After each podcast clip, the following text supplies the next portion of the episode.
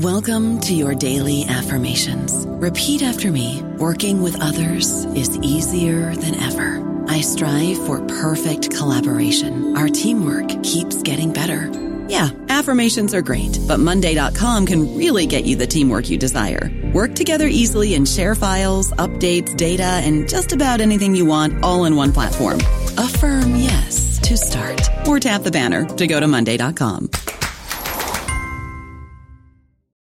the Lucky Land slots, you can get lucky just about anywhere. This is your captain speaking. Uh, we've got clear runway and the weather's fine, but we're just going to circle up here a while and uh, get lucky. No, no, nothing like that. It's just these cash prizes add up quick. So I suggest you sit back, keep your tray table upright, and start getting lucky. Play for free at LuckyLandSlots.com. Are you feeling lucky? No purchase necessary. Void where prohibited by law. 18 plus terms and conditions apply. See website for details.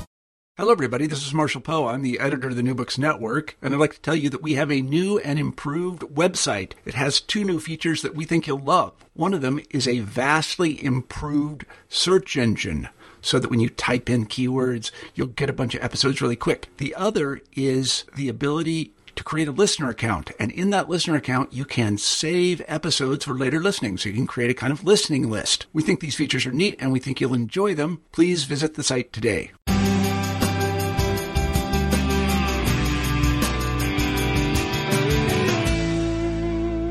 Hello, everybody, and welcome to New Books in Sociology. I'm your host this week, Arturo Baiocchi, and in each episode, we look at a new sociology book and talk with its author. And this week, we have Teresa Gowan, author of Hobos, Hustlers, and Backsliders Homeless in San Francisco, published by University of Minnesota Press. Dr. Gowan's book comes out of her multi year ethnography in San Francisco, where she was initially looking at homeless recyclers and the way that they negotiate the uh, informal recycling economy of the city. But over time, the project expanded more broadly to look at how these individuals negotiate other institutions, such as those related to corrections, shelters, and treatment centers, and how they're exposed to different languages and understandings of what homelessness is all about and what are the root causes of homelessness. And so Dr. Gowan's book is kind of an empirical reporting of how individuals themselves who use these services take up the language provided by these institutions to make sense of who they are and the daily struggles that they face. Anyway, I hope you stick around to listen to this very interesting interview. And uh, without further ado, uh, here we go. All right, so today we have Teresa Gowan, author of Hobos, Hustlers, and the Backsliders Homelessness in San Francisco. And uh, Teresa, the first thing I wanted to say, just thank you for being on the podcast. Thank you very much. It's a wonderful opportunity. Now, to have full disclosure, I have to say that Teresa is part of the U of M, uh, University of Minnesota sociology faculty, where I'm also a graduate student. So it is not just pure uh, luck that I ran into your book, but I, I have to say I did enjoy reading it. I was reading um, some chapters last night to prepare for the interview, and I, I loved how you wrote the book. I, I really like the style of the writing that you did, and it seems like you weave in kind of policy analysis with your ethnography and and the stories kind of go in and out of the writing. So i really enjoyed just the way you organized the book. Great. Yeah. Just to start out you know how did you come to study homelessness in in, in san francisco? I mean can you well yeah i you know, there was a lot of different things I, I could have been studying. I started the project when I was, uh, you know, a relatively sort of junior graduate student, and I was living in the Mission District in San Francisco, and um, uh, just off of 24th Street, which is a sort of major pedestrian, you know, and as well as transit corridor and, you know, very vital kind of street. And there was all of these guys pushing um, these these carts loaded up with with bottles and cans on them past my door, and I would I would hear them coming along. They were partly you know looking for stuff to recycle in the public bins, but they were also just people who had been doing that elsewhere and just coming along there on their way to, to sell the stuff. So uh, basically, you know, it's this time where there was a lot of talk, as there has been since, you know, the early 80s in San Francisco about, you know, the large homelessness problem and what should be done about it and who are these people. And I was seeing these guys who were, um, incredibly hard workers. And you know the, the, the one thing that really struck me was like well these these guys are major manual workers and that's actually not what i'm hearing about homelessness. I mean i'm hearing about mental illness um, and you know drug addiction um, and you know criminality to some extent and i'm hearing about homeless families. But i'm, I'm not really hearing about this this kind of major workforce that seems to be right. you know involved in the informal recycling industry. So that just kind of intrigued me. And to be to be honest, I I kind of um, I, I think I projected onto those guys a little bit before I even knew them because the older white guys who were, you know, these sort of grizzled manual workers, they really reminded me of my uncles back in the UK. And, um, you know, I was sort of thinking like, well, what would be happening to them right now if it wasn't for, you know, the welfare state because you know my uncle Jack, for example, had been out of work for a long time. So you know I, I sort of had this this this sort of ready-made empathy, I guess, going going into the project. Hmm. Which which got me kind of excited to go out there and talk to them. What what was the goal of the project that you kind of eventually developed mm-hmm. into this um, book? I mean, what were you trying to find out exactly? Well, it started off a bit, um, you know, differently from how it finished, like most projects. So, you know, I was initially I was really interested in the recyclers, the homeless recyclers, and their role within the the waste management industry. So I I had more of a kind of I guess you'd call it an informal economy interest, basically seeing them as being the the return of say the figure of the rag picker from mm-hmm.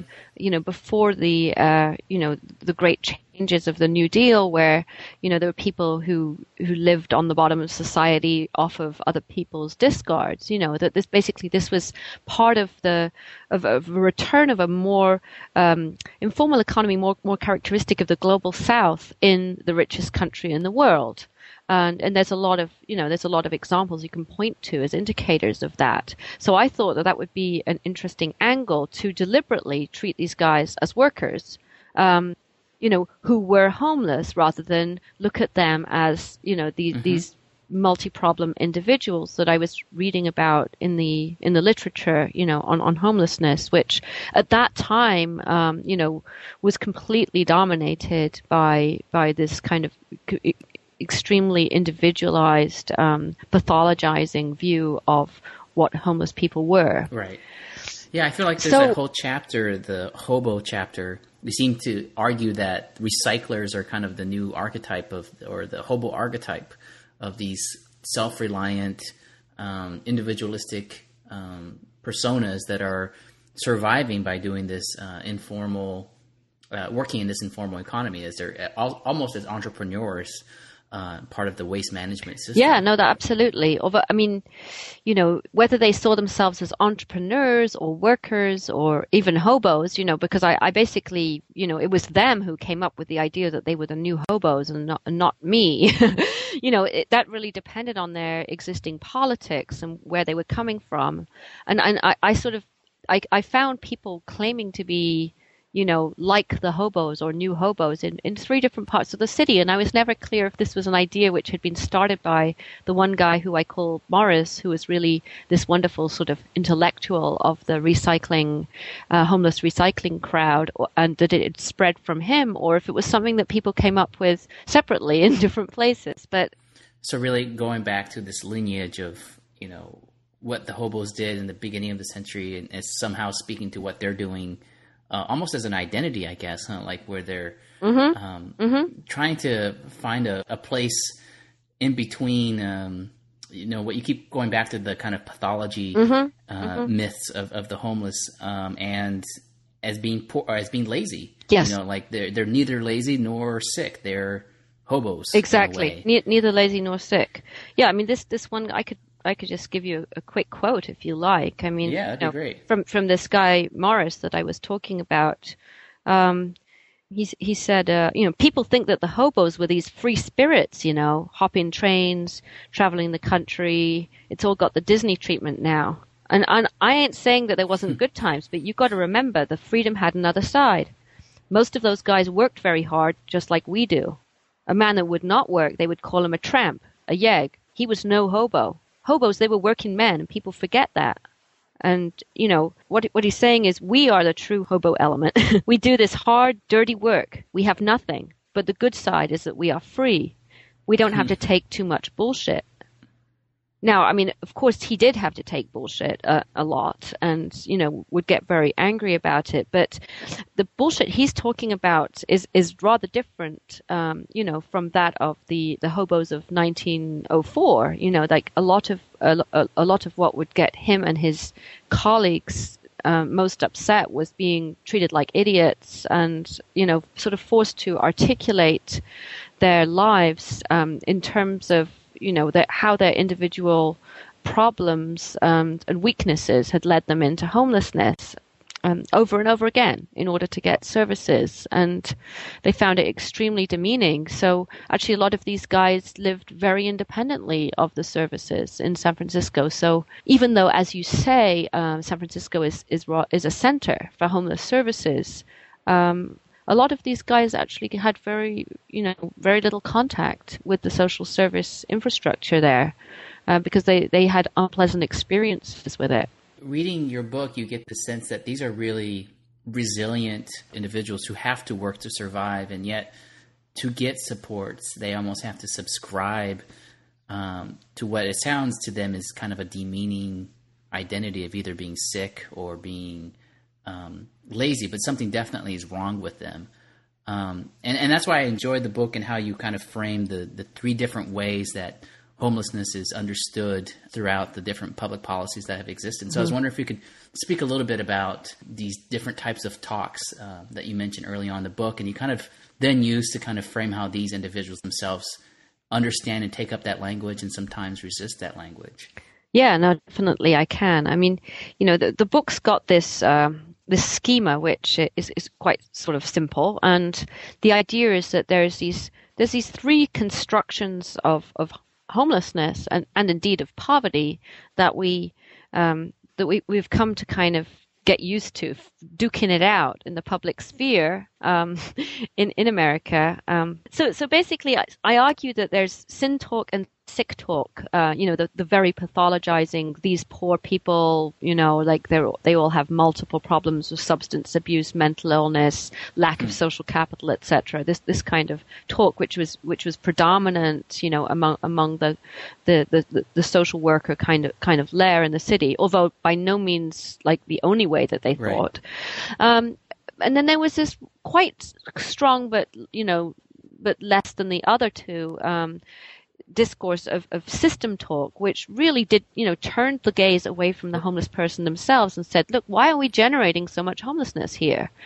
You know, and so that so this this would look on the local level at you know like obviously the extremely high cost of living and lack of affordable housing, um, but also you know at the the the job structure, why there was like so few jobs, um, you know, entry level jobs in construction, for example, which was doing doing well, you know, through through the mid 90s at least in, in California when it had fallen apart in other places.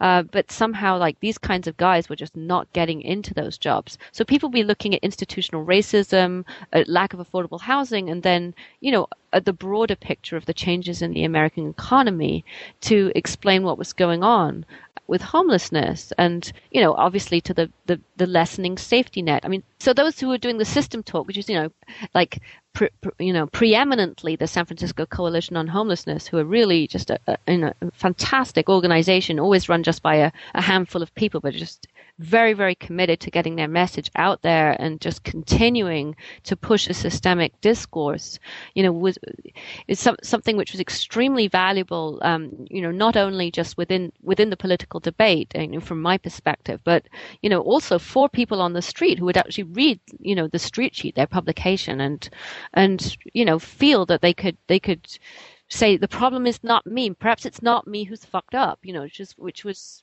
you know, something which I heard all the time. It's like, why is it always about me and all of my issues? You know, there's other stuff going on which is affecting affecting my life chances here. Why is nobody talking about that?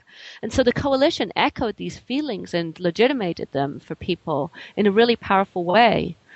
And you know, that I think that's also something which is very unique about San Francisco, how strong system talk, um, you know, has remained in, in that city despite all of the defeats of the last 20 years. It's, it's really extraordinary. What I really liked about the project is it seemed like it developed from just looking at uh, recycling was how how people themselves take up these discourses because I mean most people have heard these things right that homelessness is a result of not working hard enough or the medicalization of homelessness right that the closing down of hospitals has led to this wave of mentally ill people and, and while that's probably true to some to a certain extent that that's a definite campaign policy that you, that people are aware of and also this issue of affordable housing but what I what I really liked about the book was then empirically, what does this mean on the ground? Like, what, how do homeless individuals come to understand their own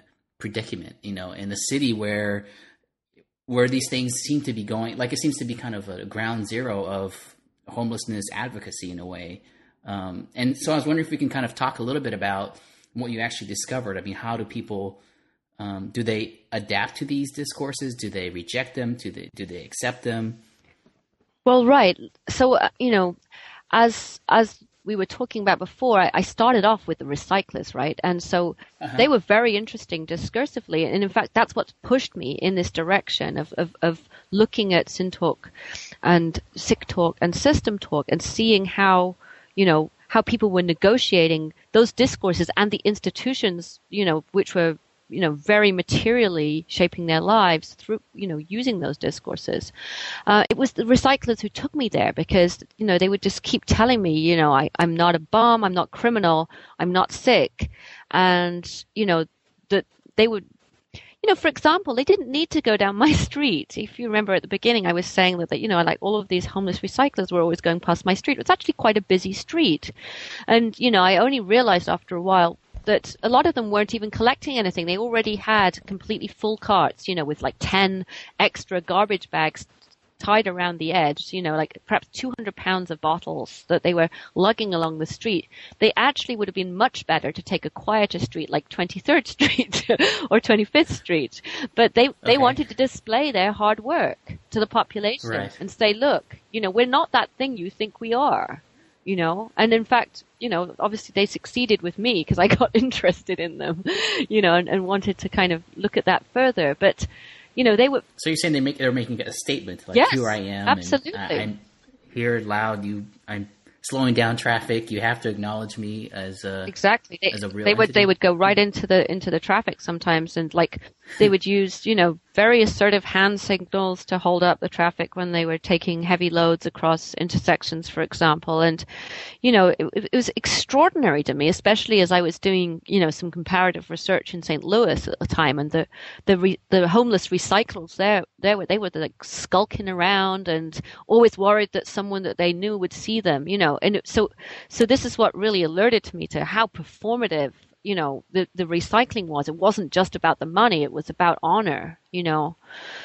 So so basically the recycling um, scene did it did become a kind of hotbed of a homeless version of the kind of system talk of the coalition, even though there wasn't that much um, interaction between the two sort of the two bodies, because these guys did not live in the Tenderloin where the where the coalition is is housed.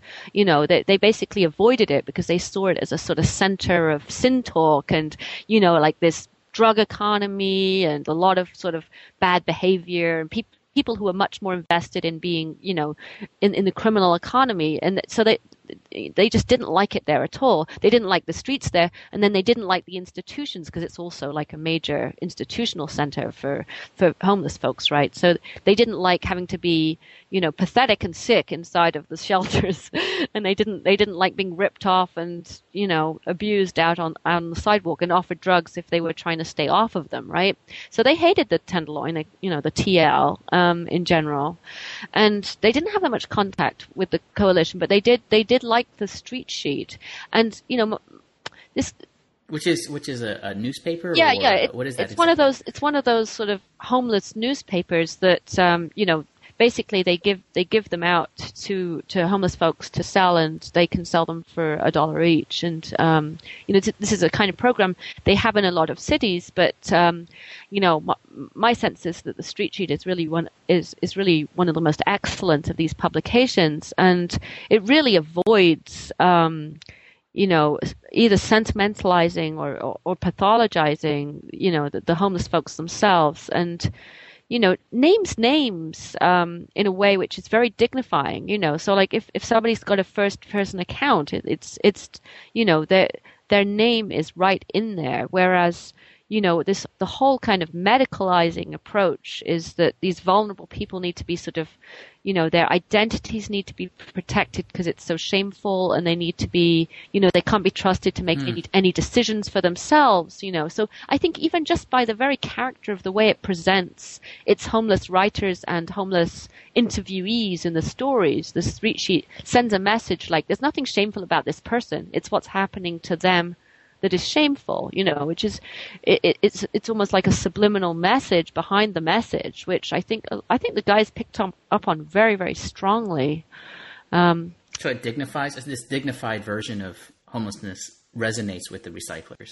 Absolutely, absolutely. And some of them were more radical than others. Like I said, that you know, some, there was people who were into being hunter gatherers. There were people who were more had the entrepreneurial model, as you were saying earlier, and there was a lot of folks who you know, sort of a kind of blue collar work. And we're really recreating the, the sort of camaraderie and, um, you know, sort of sense of honor of being a blue collar worker. So, in fact, the competition, I mean, you know, my sense was that I, I went in expecting to find a more entrepreneurial thing going on, but I found very little competition. Um, and in fact, a sort of almost an ethic of subduing the competition as much as possible. And so I actually felt that the kind of so work be- between the the recyclers, you mean? Yeah. They weren't competing for you know if there's a good place to get cans or get cardboard boxes, they would exactly work together. Okay. Exactly, they work together. They would tell each other about good places to go. I mean, I was, I was continually being told good places to get stuff. Hmm. For example, when you know when I started out because I was doing it myself, and and you know, I I'm at one point I said to this one guy, he had just told uh, a guy called Dennis like his best place where he got stuff. I was like, why do you tell him about that? You know, you you fill up a whole load over there, you know, and you know why why did you why did you tell him? And he's like, oh well, you know, well you know that he's a good guy. He wouldn't go in and clean up you know ahead of me. He wouldn't he wouldn't do that. Um, you know like that he wouldn't take everything. He wouldn't take everything because he would huh. know that would be a, a, mean thing to do. You know, so there was just kind of giving each other the benefit of the doubt, which you know included across race lines. Um, which which was actually quite inspiring, I thought. So it was it was less entrepreneurial in some ways, and, and more of a sort of a team of workers, even though they were each working for themselves. They actually broke down the structure which was encouraged by the the system, which is obviously you, that you just take your own stuff in. They broke it down to some extent. Some people worked together, and a lot of people stockpiled together. Um, you know, so they mm. would they would like you know collect a whole bunch and then take it in, you know, as a group. So, was there any kind of I don't remember in the book if you mentioned this if there's this feeling that they're making use out of things that we throw away, um, this kind of critique of a over consumerist society and the how we just go through resources and here they are, uh, the supposedly you know people who are pathological but they're actually taking our trash and creating value out of out of it. Was there any kind of critiques like that? Yeah, absolutely. It was quite broad. I mean, you know, not everybody went as far as the hunter gatherer types who, you know, had a very strong critique and, you know, really considered that in such an affluent city they could get absolutely everything they needed from the from the garbage. So they were sort of like freegans, right? So, but that was mm-hmm. just one one little group that I knew. I mean, I think in in general though.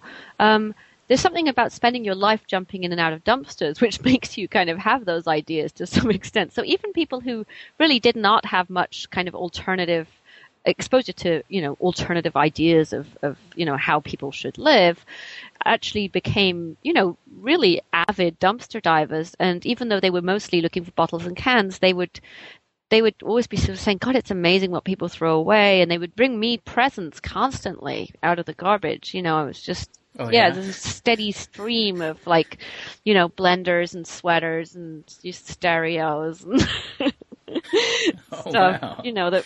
Did you keep that stuff? Yeah, sure. I mean, I, I'm, I'm, I have no problem with dumpster diving. I did plenty of it myself. so yeah, I mean, I think it, there's something about living on the bottom which makes you makes you notice what people throw away, right? And it's and mm-hmm. kind of marvel at it, especially, you know, those who had had, you know, sort of like lower middle class, say, lives, you know, and had taken this stuff for granted. And suddenly they were like, this is perfectly good. Why would you throw it away? So in some ways they became rather unmaterialistic from being homeless, like, uh, you know, over, over a longer period.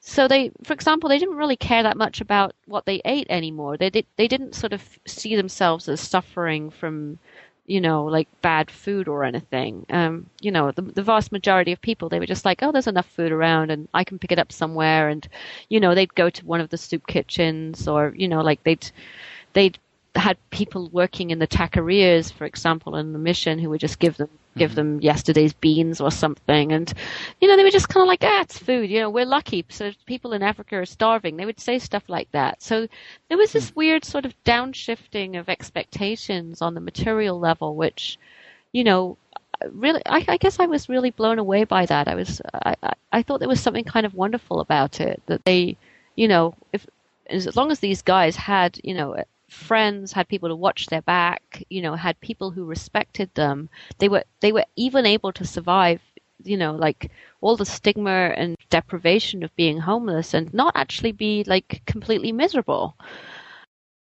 Now, how do they understand? I mean, do they understand recycling as a way to eventually get out of homelessness, or would they? Do they even see themselves in a precarious situation that they have to get out of homelessness? Um, and I guess like how does the how do how does that kind of contrast with maybe some of the other respondents that you interviewed in terms of their appreciation of this system analysis of mm-hmm. why they're they're homeless? Okay, so um, getting out of homelessness, yeah, it's it's amazing how people kind of stop doing that after a while. You know, I mean, basically, Snow and Anderson, you know, who did a, one of the first great sort of studies of the return of mass homelessness in the U.S. Um, down on their luck. You know that they talked about straddlers, people in this in, the, in between limbo where they've become homeless, but they they haven't accepted it yet. you know, and they're, they're sort of trying to get back in. Now, a lot of straddlers do get back in. You know, a lot of people who are homeless are only homeless for a short time, but then you know, if you stay homeless for you know more than a few months, um, in order to survive psychically you can't carry on seeing it as the desperate, dreadful thing that you have been seeing it, or you'll go crazy, you know. Mm. And so basically people adapt to it. And the interesting thing is that, you know, plans about not being homeless anymore tend to recede, you know, for, for, for pretty well, like most of the people I got to know. And, you know, I, it wasn't something they talked about that much. With recycling, in some ways, what they would dream about was, is not so much not being homeless, but being homeless in a much better way. So they would, they would dream about getting a pickup truck and being a bigger recycler, you know, but still, but still right. doing it because they actually kind of liked the work and by then rather expert at it. So they're like, yeah, I'm going to get a, a van like some of those you know, some of those Latin guys, you know, and, I, and, then I'll I'll make a lot of money. So you know that that was the dream of of, of like several of the recycling, the long term recycling folks that I knew. So I mean that, that's the first question. Uh, I mean, in, in terms of like you know comparing their perspective with that of homeless folks, you know, who were more influenced by the sin talk and and sick talk. It's a it's a complicated question. I mean, it, it, I mean, one the first thing I'd like to say is, you know, you can't define people by what discourse they're into, right? I mean, that's it's not okay. the way things work. Obviously, some people are much more much more in one direction than another, but all of these ways of seeing homelessness were kind of floating around, you know, um, on the street in San Francisco, and people could, you know, would switch quite, you know, dramatically between them on on occasion. Um, and obviously, like those who did have serious problems with physical and mental health were much, you know, the talk spoke to them much more. It spoke to their realities, you know, and so um, mm-hmm. they were more likely to to take it up. Um, well, that's what I was going to say. It, it, seemed when you're describing the recyclers that they seem more higher functioning um, and more resourceful than somebody who would be prescribing to um, subscribing to a, a sick talk narrative, right? I mean, mm-hmm. it doesn't see. It just seemed like they were. It, it took a lot of um, resources, mental resources, to kind of figure out where you need to go and where can you set up camp. And I would just imagine that type of person, if if saying a type of person exists, is would be more uh, open to a kind of a system analysis. But and so I'm wondering, mm-hmm. like, who was into the sick talk, who was into the sin talk. Mm-hmm. Um, yeah, no, that's a, that's a great way of putting it. Um, I mean, this this is where my comparative work in St. Louis is actually pretty useful because you know I got to hang out on the street scene there as well and sort of see how these ideas went down. I mean, what I would say is that um, you know, if this, if basically sick talk is absolutely, you know, dominant, um, you know, in the institutions that people are dealing with, um, and it's their only way to get any kind of resources, then you know everybody's going to get pulled into it to some extent. Um, you know what you have so for example um, i mean there's a study of a of a, of a smaller town shelter um, by Vincent Lyon-Callo where you know he he talks about the medicalization of poverty so so basically the sick talk really wins and so people who in san francisco um, would have been these say higher functioning recycler types perhaps um, you know are just like very depressed sort of shelter users who are sort of like you know, gradually learning to to you know express their narrative in terms of their depression, right?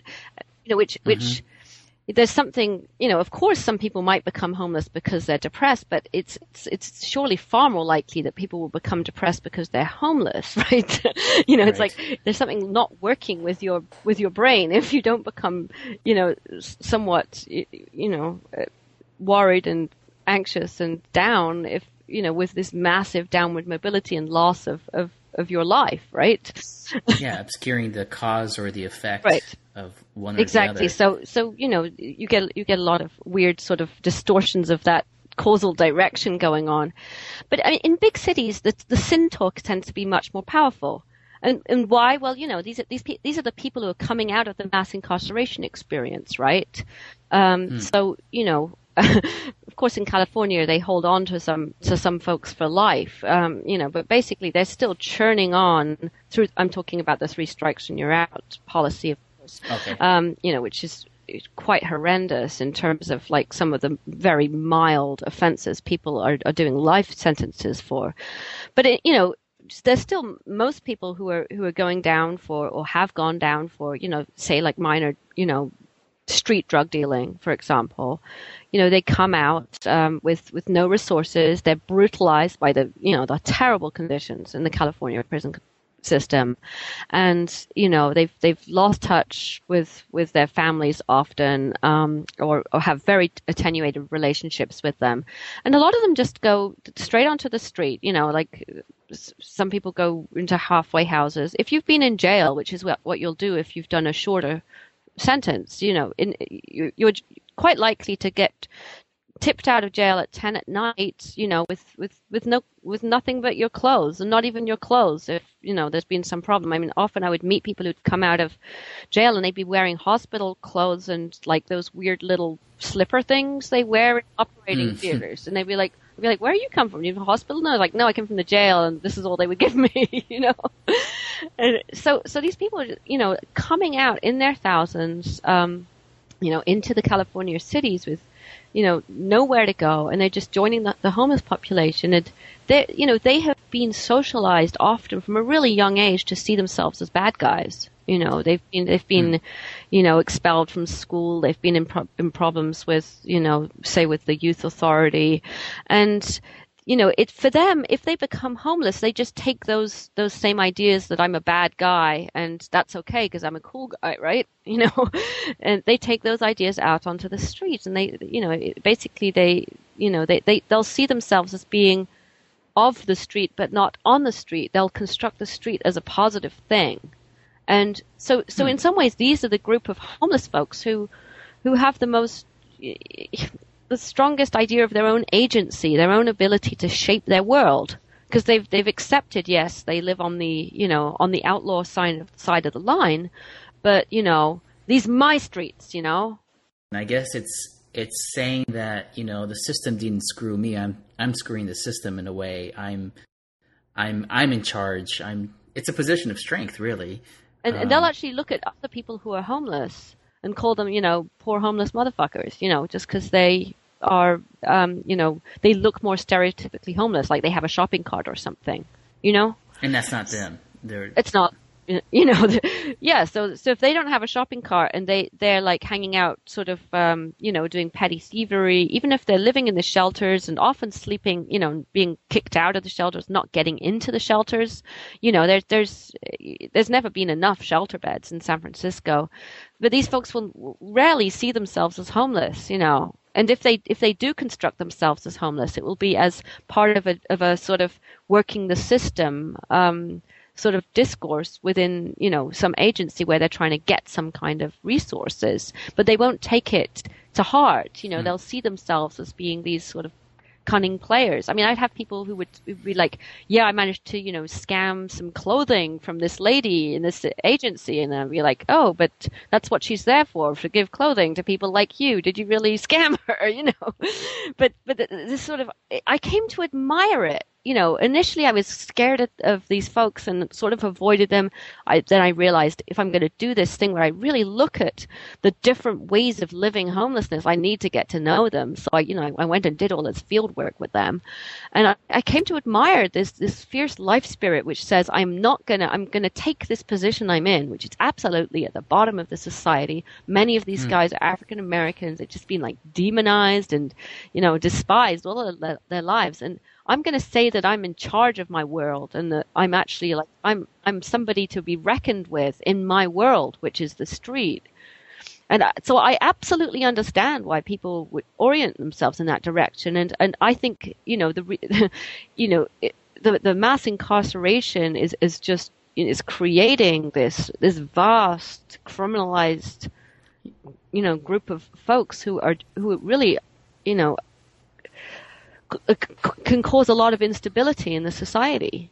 And, and partly, you know, this is this is why the you know the the home the homeless shelters and all of right. the other sort of helping industries they have a huge job on their hands to try to get people to see their see their lives in terms of, of sick talk when you know there's the vitality of this kind of sin talk model you know some of the most incredibly you know like damaged people that I've known absolutely refuse to have anything to do with with the sick talk model. You know, people who are HIV positive, they have tuberculosis, they're you know they have abscesses in their arms, they're you know they're, they're just suffering horribly, and they just won't have anything to do with it. But but I mean, how do they see recyclers though? Because I because I guess system talk does frame homelessness as victims themselves, and sick talk is also. Mm-hmm. mm-hmm. I guess yeah, you're a victim of your own mental illness. Yes. So did absolutely. people who embrace sin talk, do they see oh, these right. other homeless archetypes as more weak, weaker individuals or people? Yeah, who... definitely. Yeah, yeah. I mean, they. Actually, uh, one of my favorite bits in the book is it's kind of like a hilarious passage where, you know, I sort of have have two guys talking about each other who, you know, who, who really distrust each other precisely across these kinds of lines. And so, you know, one of them is, is a, you know, a, a, a drug dealer, extremely minor drug dealer in the Tenderloin. Um, and he's, he's looking at, you know, another African American guy who's a recycler pushing through with this huge load. And, you know, basically, you know, he thinks that that guy is just like hilariously delusional because he's like pretending that he's like a city worker. Hmm. You know, he's like, you know, what? Where's he getting off on? You know, this is this is this is hilarious. You know, what an idiot. Um, you know, he's doing all of this hard work. So, so basically, you know, he he sort of he sees this kind of pathetic attempt to look look part of the mainstream of society when they can't possibly do it. Yeah. And that I should just recognize he's like another despised, you know, black crack addict, basically and yeah. the other guy is you know you know don't go don't go anywhere near so and so he's you know he's he's not to be trusted he's you know he's he's just a bad guy. So you know, an ab- absolute gulf there. You know, in terms of you know their their whole orientation to what homelessness is, who they are, you know, what what they're doing there, what the, you know what the role of the society is in it. Yeah, I mean, it's funny as you're saying that. I'm having a flashback to my uh, social work days where, where, I used to be a case manager and um, sometimes trying to help these uh, homeless teens get uh, jobs. And remember, one of my clients said, "Oh, I'm not going to be a sucker and work at McDonald's. You know, like I can, I can make a lot more money stealing from these suckers who work at McDonald's." Mm-hmm. Um, but I remember wanting him to make this switch of like, you know, stop embracing this whole identity as this bad guy. Um, but it really did give this person who had otherwise nothing a sense of power, you know. Um, as, as, pathetic as I wanted him to see that, it, exactly. Like you, the story exactly. you just gave about him, you know, scamming this woman that was giving him clothes. Um, I mean, that's that's exactly what I would see all the time. Like these little scams that, from my perspective, seem really pathetic. You know, like you're scamming the people who are trying to help you, but it it uh, was uh, consistent with the identity mm-hmm. that they were cultivating for themselves. Uh, yeah, and you know our popular culture totally encourages that, right? Uh, you know, I mean, there's been this this sort of commodification of deviance, yeah.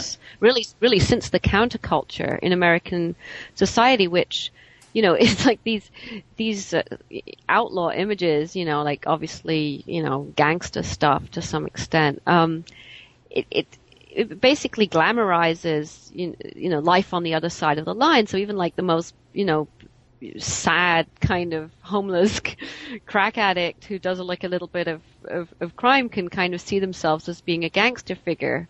I mean, there's nothing. Of course, these these archetypes are very old. You know, um, Jesse James or Stagger Lee or whatever. You know, it goes, it goes way back in American culture. But I, I think it's been kind of turbocharged by the appetite of suburban kids for like these images.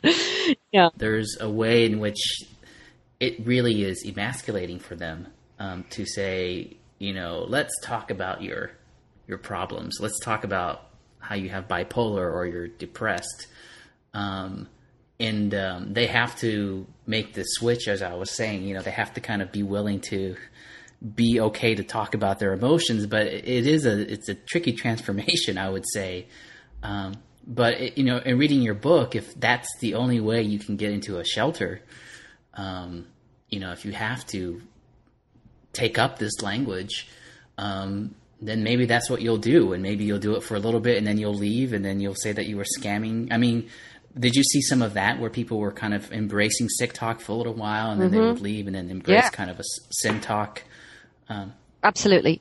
Absolutely. Now, this is the most common phenomenon, and anyone who, who's like lived on the streets in San Francisco will tell you this: that the people who are, you know, often it's the people who are the most sort of like um, avid system workers inside of the shelters, like those who will kind of talk the talk the most loudly and um, and sort of you know fervently are the people who, you know, are will will sell you crack in the bathroom. Hmm. you know, this is, this is this is the stereotype, and there's there's a lot of truth to hmm. it, and and it's partly because you know folks who are doing this kind of flip backwards and forwards, you know, they're not liars, they're tricksters. Hmm. You know, they they have a trickster identity, which is just like it's all a game for them.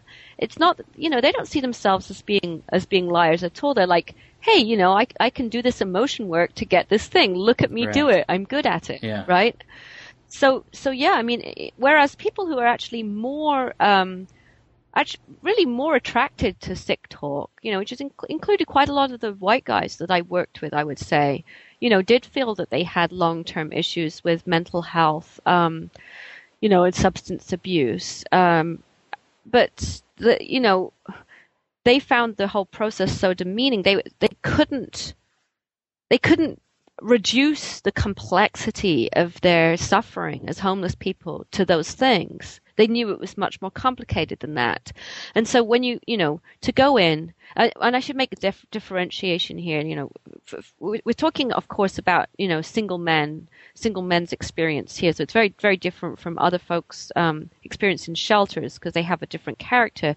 But basically, there's a huge difference between the emergency shelter situation where it's just kind of like mats on the floor, not many questions asked, and the more guaranteed housing, um, you know, offered by these sort of transitional programs. And it's really in the transitional programs where, in order to sort of guarantee a, a, a bed for a month or, or, or longer, you know, they they would have to basically construct a, a biography which, you know, which explained their homelessness in terms of, you know, one or more major you know personal flaws and so for a lot of the guys, it was substance abuse that, that they had to, you know, they, they had to put down. Um, not necessarily because they were out of control users, but because they, they it had to be one of these things, you know. So basically, in in order to be working on their issues, they needed to have the right kinds of issues, and so so it was almost a default thing that anybody who didn't have physical, mental health problems, which you know loomed larger, would sort of fall into the substance abuse bracket, and they would have to sort of sit around, you know, talking about their substance abuse issues, and you know, attend meetings, and you know, basically, if they wanted housing out of these transitional housing programs, the best road to getting it was to actually move into full time rehab, mm. right? So you know, the, the the the guys who that, that I worked with who like the white guys who were most attracted to sick talk, they were interested in reassessing their lives in these ways to some extent, but they found it, you know, too reductionist, too authoritarian, um, and they weren't able. They just weren't able to really pick up on it that well. They they just they found themselves getting so irritated by um, by the the rule systems, by the fact that they they were being kind of there was all of these folks they saw as sort of lying system workers who were um, you know just bullshitting around them and yeah trying trying to sell them crack you know. The whole the whole scene was just too depressing to them. So that the only time they would really talk about this stuff they wouldn't talk about it with each other. They would you know they'd really just like talk to me about it or talk to like a medical doctor about it so ironically, it was medical doctors um, and nurses were like the only people that they were really talking about their issues with, even if those issues were mental health or substance issues, because they felt that that relationship was less demeaning. Hmm.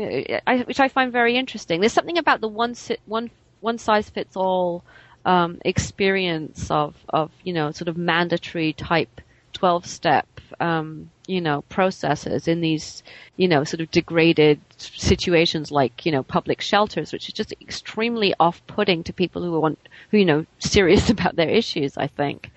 I mean, it's almost like there's a pop psychology culture that you're describing within these shelters that kind of blend a little bit of um, sin talk, sick talk uh, together. It might be very different than what we think of kind of middle class notions of one-on-one therapy mm-hmm. um, where you have this kind of unconditional positive regard by your therapist um, i mean because that's what i conceive of as, as, getting mental health services right but what you're describing sounds like um, uh, group settings uh, where you're not forced but you're kind of mm. encouraged to uh, like you said describe your biography in a way where mental health or substance abuse plays kind of the dominant role in why you're poor and why you're homeless and what's really preventing you um, which is it's a different type of it's a different type of mental health experience and i think what most people would think of. You know really the kind of um, sort of authoritarian um, pop psychology that you get you know in prisons and homeless shelters you know around issues of anger um, substance abuse, um, you know, domestic violence to some extent. It's it's a completely different kind of uh, model of the therapeutic, and it's it's it's cheap. I mean, that's the the first thing that I you know maybe I'm just being some kind of Marxist, but uh, you know ultimately you know I, I think that's the most notable thing about it. You know, this is this is like one relatively unskilled person who you know probably has an associate degree, um, you know in in um, addiction studies or something at the at the most. Um, you know, running a group with like you know 15 to 30 people. Um, you know, that's that's the ther- that's not like a highly trained you know mental health professional dealing with the intricacies of one person's problems. It's you can't you can't you know re- really look at the specificities when you're doing that. You, Basically, people have to start, you know, just intoning a homogenous biography where, you know, in the case of homeless folks, that the street is, it's the zone of denial. That's what, that's what homelessness is. It's, there's nothing about, it's nothing to do with homelessness, like being deprived of home. It's to do with being too oriented towards drug use, um, and you know, with the street as the place where the drug use, you know, is where you where you buy it, where you use it, um, you know, and that basically, you know, you have to turn your back on the street in this sort of symbolic way, which is turning your back on substance abuse. And this, this picture is so ridiculously simplistic for people who've been struggling with long term, you know, houselessness and homelessness, you know, housing marginality, that it it just infuriates them, you know. right, right. Well, because they have more immediate needs. Yeah, they, they you know, exactly. They have more immediate needs, and they know that there's different out there's out there. That in fact, you know, the out there of the street is divided, you know, into all of these little zones. You know, some of them are spaces of denial and out of control drug use. There's no doubt about it, and you know, others are not. And you know, it's it's it's it, there's a whole world out there, and to construct everything is just being like, uh, you know, basically the entire sort of non-domesticated yeah. zone, a place where a lot of people just feel dumped. Um, you know, to to to construct it as a sort of glorified shooting gallery just doesn't make any sense to people who are homeless. Hmm. Well, I mean, that's the thing I'm kind of curious about because I wouldn't medicalization kind of absolve um, some guilt? There is some. There's some, there's empathy offered. It would be ridiculous to say that there wasn't, um, but it's not a reprieve. You know, it's it's still basically a moralistic model, one that you can, you know, you can um, turn your life around. Right. And there's, yeah, there's definitely um, a whole kind of culture of empathy within AA and NA, which is which can be really powerful for some people.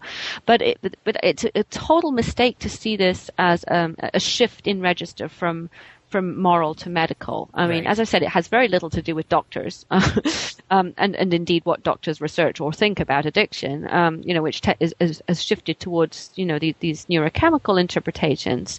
Um, in, instead, it, it's it's very much kind of still with the the um, the AA model and the kind of institutionalized right. AA model of, you know, started by Synanon, um, the therapeutic community, which basically teaches you to be a new person by instilling um, a new morality through through cognitive reorientation and and new behaviors through behavior modification. And so basically, you know, if if you do if you if you take the road off the street, which is the only one really offered to you if you're an able-bodied single man, um, and go for you know a, a lengthy rehab process, um, this is this is what you're expected to do is to basically have your have your identity claims, your mm-hmm. your whole personality just sort of stripped down to nothing and, and rebuilt um, as somebody who's who's got the will, the self-discipline, and the right mm-hmm. kind of moral orientation to turn their back on the street as the street as the place of, of bad behavior and bad people and, and become this, you know, new productive domesticated person.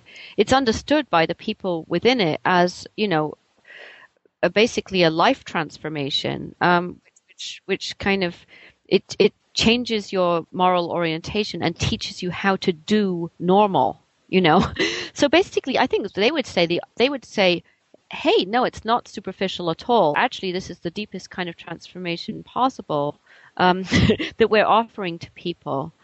Um, you know, it, but but it's it's an intervention which is you know the vast majority of, of the intervention is is you know in the person themselves to, to try to make them into a better and more functional person. And so you know the intervention is not on the conditions they're living in right? So and wow that's that's a lot to to ask of people especially if they don't even map what's happened to them in that way at all you know? Um, it's it's it's it's really a very difficult journey. And i mean of my you know 35 or so folks that I really managed to follow quite long term, as like only one person sort of made it through that route. Hmm, really? The, the, guys themselves had wow. a pretty good picture of this. At least some of the some of the folks, uh, the recycling folks, did. Um, so, for example, um, th- this one conversation that I, that I actually recorded, uh, Pipe um, was was talking to his friend Manny, and he sort of said, "If those politicians in City Hall really want to help us, why don't they just give us housing, or at least let folks camp in peace without being kicked around by idiot cops?" I'll tell you why because all their friends running the shelters and all those other programs would lose their jobs. Hmm. Ain't that the truth? said Manny. So, but Manny actually took this line of thought further, um, kind of portraying the d- disease model of homelessness as a kind of social control which would prevent any kind of collective action. And he said, it's not just about the money, you know. Those shelters will break you down. They want us all shelterized, you know, like depressed and sniffling around, snitching on each other. That's the idea. They don't want another tent city on Civic Center for sure. And they reckon these new style shelters, that's the best way to do it. Then they don't even need the cops.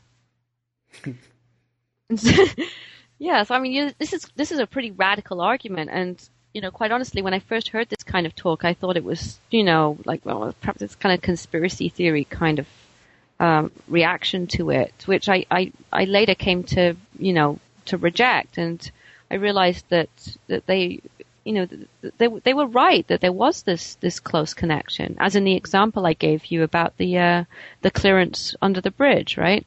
Right, where it gets kind of co-opted as a as a way of social control. I mean, he even says social control.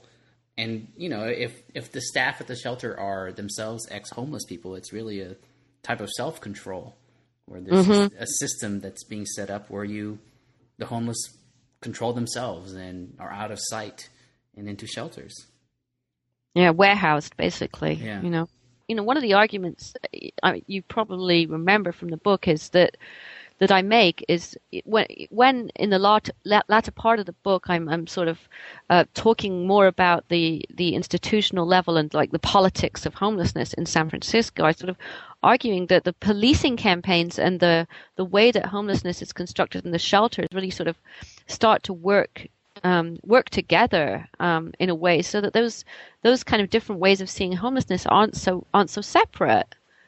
And so, so, so one one of the examples that I picked up on early on because it, it really struck me was that a homeless clearance, which was happening, um, you know, for, from some folks living under a bridge, um, got basically discussed as sort of helping to save them from themselves in the press um, by both the police and by the guy who was running the local shelter. Uh, the idea that because they, you know, that letting people live in an encampment is is basically enabling them. So basically, what this what, the, what this does is it justifies any act of of of police clearance or like brutality, like smashing up the the more autonomous ways that people try to make these makeshift shanty towns, just like the poor people of the, of the global south, right?